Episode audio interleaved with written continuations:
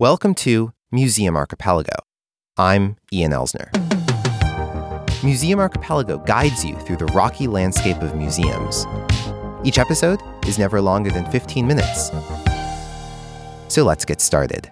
Museums on the Australian island of Tasmania are a microcosm of museums all around the world.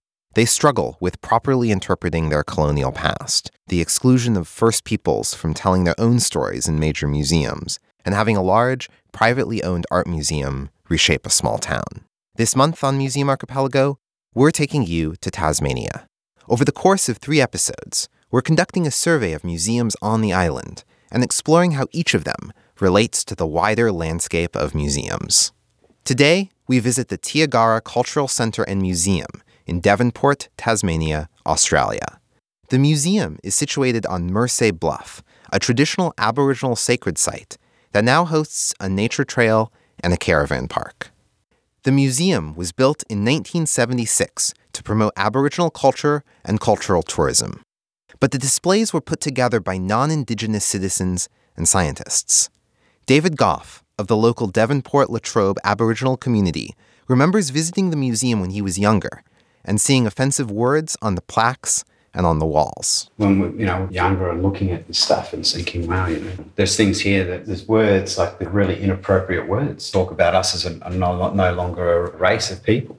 People have been writing my family and our, and our stories and writing it in a way that suited them. They wrote us as savages and, and nomadic and all these things. They, they wrote things that were like we didn't know how to make fire, so we were going to all these things like we were really limited people. But we lived through two ice ages. Today, Gough is the chairperson of the Six Rivers Aboriginal Corporation and the manager of Tiagarra.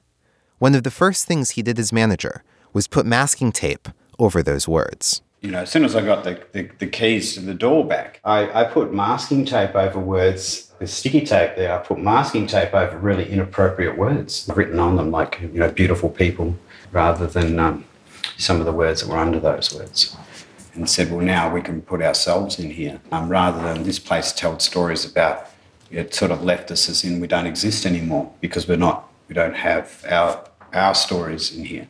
Offensive racial language covered up and written over by the very people it describes is the perfect metaphor for what Tiagarra was in the past and what it's going to be in the future. Hello, my name's Dave Manganagoff. Um, I'm Tiagarra, Tiagarra Cultural Centre and Museum, Devonport, Tasmania. Tiagarra is an Aboriginal name that means to keep. This site is a significant site. Where the caravan park is, just there was where there was huts and a village. Aboriginal Tasmanians lived in Tasmania for at least 60,000 years, often completely isolated from mainland Australia by rising sea levels. European colonization of the island and a violent guerrilla war between British colonists and Aboriginal Tasmanians from the mid 1820s to 1832, known as the Tasmanian War, was devastating to Aboriginal Tasmanians. For much of the 20th century, including when Tiagarra was constructed, the Tasmanian Aboriginal people were widely and erroneously thought of as being an extinct cultural and ethnic group. There was a roundup of our people and a mass attempted genocide of our people. So, you know, impacts of colonisation and displacement has made people had to focus on chopping wood to make money to survive, and then cultures changed and shifted. Growing up in schools, some of the kids go, oh, Aboriginal, what does that mean? They don't know, they don't really grow up knowing a lot about what their ancestors did or what what happened to, to their families um, because it's you know it's been it's been pretty um, well, especially here, our, our families went through great trauma.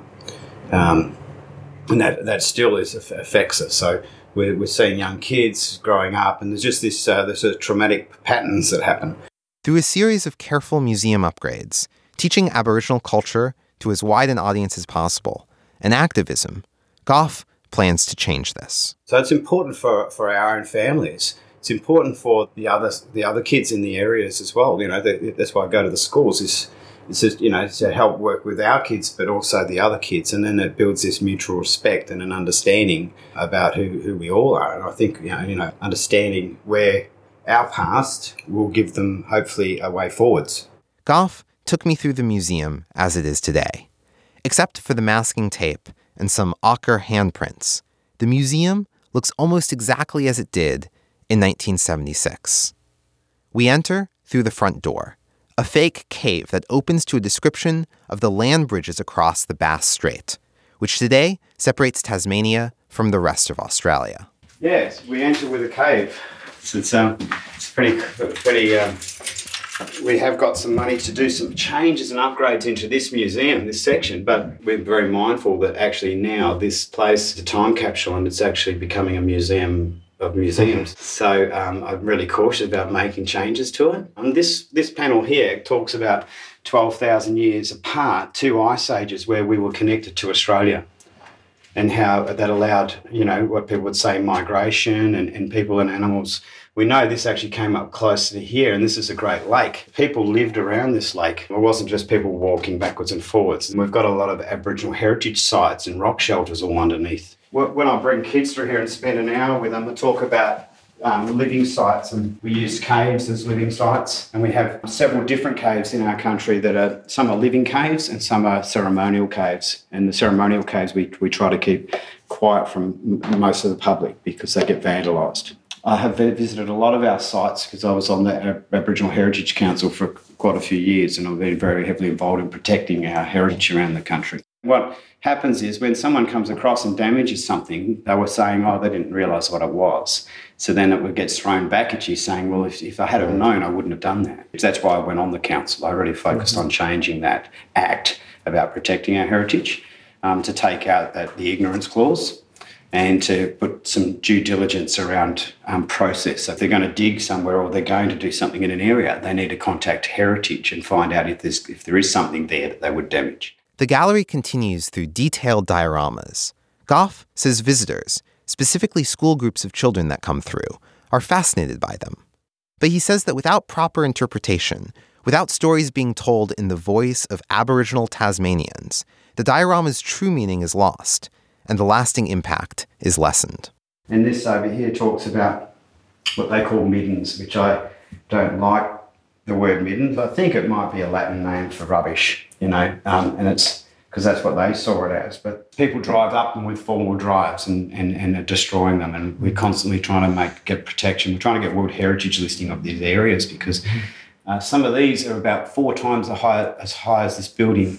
So when you're standing there and you're looking at abalone shells on on that, and you see the, the height, you know that they were feeding and people were eating. That's how old these places are um, many thousands of years old. And right there we have rock uh, petroglyphs, rock markings in those areas too, which are probably five times older than the, the Sphinx. There's a lot of ceremony that happens around these, these living sites. Babies are born and our elders are passed away and they're buried there or cremated there as well. So for us, these not rubbish chips. They're, you know, they're, they're a a, a, you know, a, a, hospital, a church. They're everything. They're a graves. They're everything. Um, you know, and our family members have had to go up with their, four drives and rebury people. So, you know, exposing people's remains. Really, really uh, sad when you're up there and you're trying to stop people that they're now saying it's their culture to four-wheel drive on, on these areas.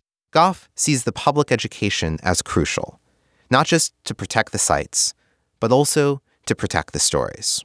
So this place, going through this with kids and getting to understand, they maybe change some concepts and understanding about what, what, what's around them and what a landscape actually means. So when you see something like this, you can turn around to someone else and say, Do you know what this is? Then you become the educator and then you can pass on the, the reasons about why you would look after it.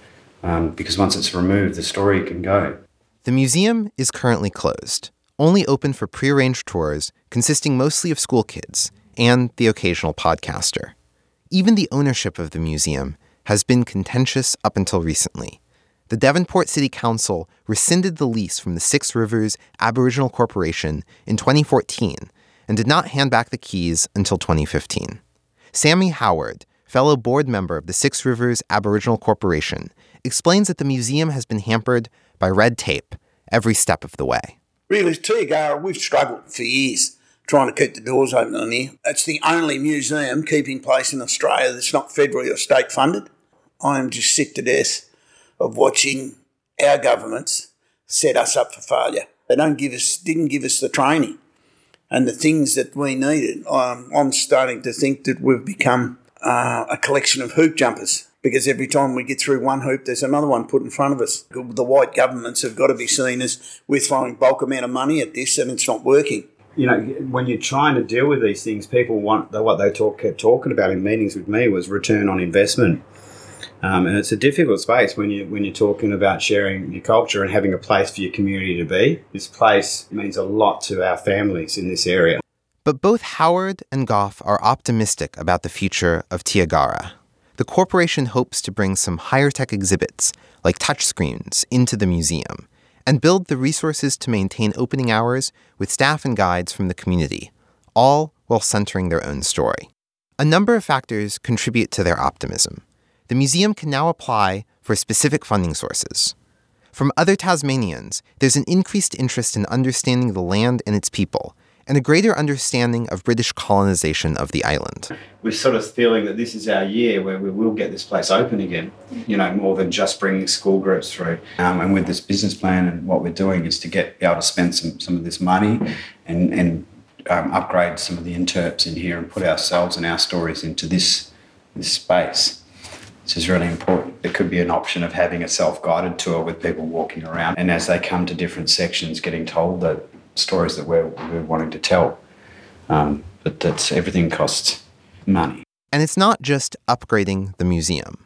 All over Australia, and indeed all over the world, the practices of welcome to country and acknowledgement of country are slowly becoming more common as a way to open events, school assemblies, and conferences there's a difference. There's an acknowledgement to country, and they can be done by anyone. Is to acknowledge the land and the traditional people of the land, and that can be done by anyone, and it should be done by people. To say, or you do a speech or a forum or a function, is firstly to say, I'd like to acknowledge the traditional owners of this land. If you know the name of them, is to mention the name of them and to acknowledge that the land we meet on is um, is their land, and you know those sort of things. A welcome to country be done by someone who's from that country. It's basically welcoming people onto our land and for people to understand where they are. I feel it's very positive, um, and people get to understand. They learn a bit about who we are or what land they're on, and um, and learn a bit about the traditional people and um, custodianship rather than ownership. Gough describes visiting Native American nations in the U.S. state of Arizona and realizing that the challenges that members of First Nations face all around the world including developing museums that simultaneously serve their own people and the wider public, are similar. And so are some of the solutions. I do believe they're doing that more. Um, I can see that with my friends in Arizona. There's some acknowledgements coming up around the universities or where they sit, that's, um, that's, that's a great thing.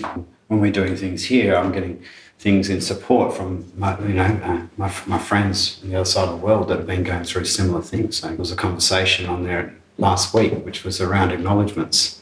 Those people know what we do, so I was able to comment on that and then people backwards and forwards. So there is some support in, in that, which is really, really positive. Hi, it's Ian again. Since you've listened all the way to the end, I'm going to go out on a limb and say you're a fan of Museum Archipelago. Join other fans by subscribing to Club Archipelago. It's a not so secret club that gives you access to special bonus features, like longer versions of some of my interviews, my take on the museum industry, and insider tours of museums all around the world. All with the same humor and quality you've come to expect from Museum Archipelago. Join today for $2 a month on patreon.com slash museumarchipelago and get Museum Archipelago logo stickers mailed straight to your door. That's patreon.com slash museumarchipelago to join Club Archipelago. This has been Museum Archipelago. You'll find a full transcript of this episode, along with show notes, at museumarchipelago.com. If this is your first show, don't forget to subscribe for free in your favorite podcast player. Thanks for listening. And next time, bring a friend.